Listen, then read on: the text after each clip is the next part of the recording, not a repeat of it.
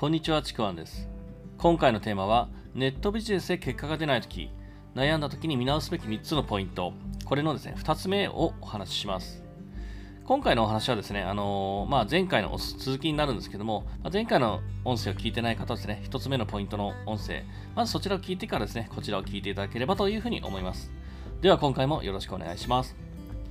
でですね、まず前回の、まあ、簡単なおさらいをすると、まあ、ネットビジネスとかですね、まあ、個人のビジネスでも、なんか始めたけどなかなか結果が出ないとか、2ヶ月経っても3ヶ月経ってもなかなか結果が出ない。なんか広告とかね、誰かからはすごいすぐ結果が出るって言ったのに、他の人はすごい結果が出てるのに自分が出ないっていう時、まあ、そういう時って なんかもうやめようかなとか、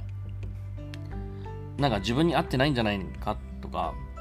まあ、またはなんかのこの方法が悪いんじゃないかとかね、まあいろいろですね考えるわけなんですけども、まあそういうふうにね、考える前にまずちょっと見直しましょうということで、でその見直しのための一つ目っていうのが、なかなかもう今2、3ヶ月、半年経って結果が出てないんだったら、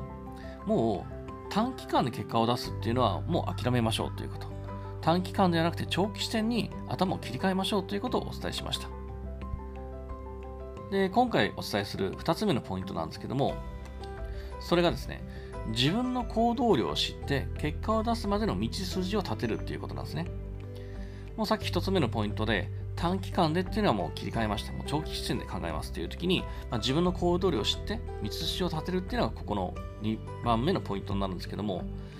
まあですね、とにかくね、もうがむしゃ、がむしゃらにとにかくやるっていう、まあそういう方法もですね、僕も別に嫌いではないんですけども、やっぱりこれって途中で力尽きたりとか、やっぱですね、なかなかそれでがむしゃらにやって結果が出なかったら、なかなかですね、モチベーションというか、続かないんですよね。強烈なこう思いがないと。まあ、そうするとだんだんフェードアウトしていくっていうのがほとんどなんですね。で、この、まあ、ビジネスとか、個人のビジネス、ネットビジネスとかって、まあ、自分の行動とか、まあ、そういうコントロールってすごく重要なんですよね。あと自分のモチベーションコントロールとかですね。あのなかなかいろんなことやっても結果が出ないっていうのは、これができてないことが結構多いです。なんかこの、ひどい言い方すると、もう何も考えてなくて盲目的にやるだけっていうまあ、これね、なかなかハードな方法なので、かなりの根性とかね、なんかこう、意識がないとなかなかできないのかなというふうに思います。で、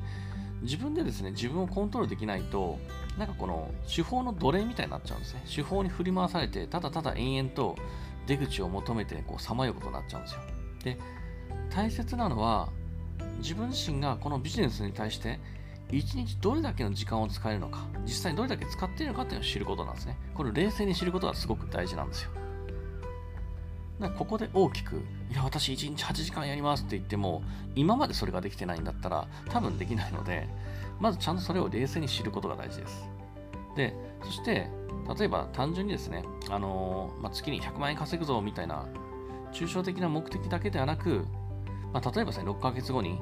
あの月に50万円達成っていうふうに目標を立てたんであれば、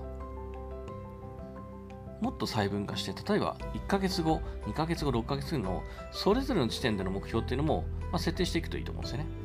で、例えば6ヶ月後に50万円だったら、1ヶ月にはまず2万円とかでもいいと思うんですね。じゃあ、これ次が大事なんですけど、1ヶ月後に2万を達成するために、2万という数字の目標を達成するために、次は立てる目標は行動目標なんですね。そのためにどんなことをやる必要があるのか、それを具体的に洗い出していくことですね。例えばサイトを20個作るとか、セールセーターを作るとか、何か小さなオファーをしてみるとか、何でもいいんですけども、この、じゃあ、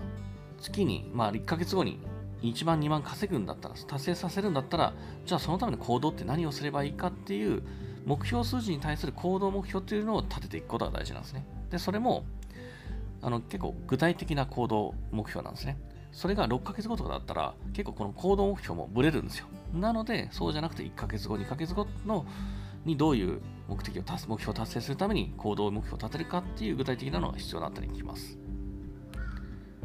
で、またこの時もですね、もうしっかりと冷静にですね、自分の1日の行動量をしっかりと考えておくことなんですね。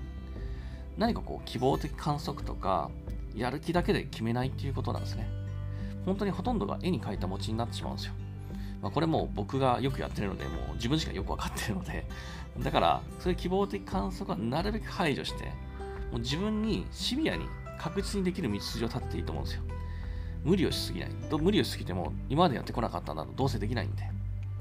で、しっかりと自分ができる範囲の道筋を立てることですごくそれをね、やりやすくなるので、まあ、この道筋を立てるだけでもね、日々の取り組み方ってめちゃくちゃ変わってくるので、まあ、ここをですね、ぜひやるといいのが、この2つ目のポイントになります。というわけでね、今回の音声は2つ目のポイントまでなんですけども、まあ、次回の音声ですね、3つ目のポイントとまとめをお話ししようかなというふうに思います。ではですね、今回も最後まで聞いていただいてありがとうございました。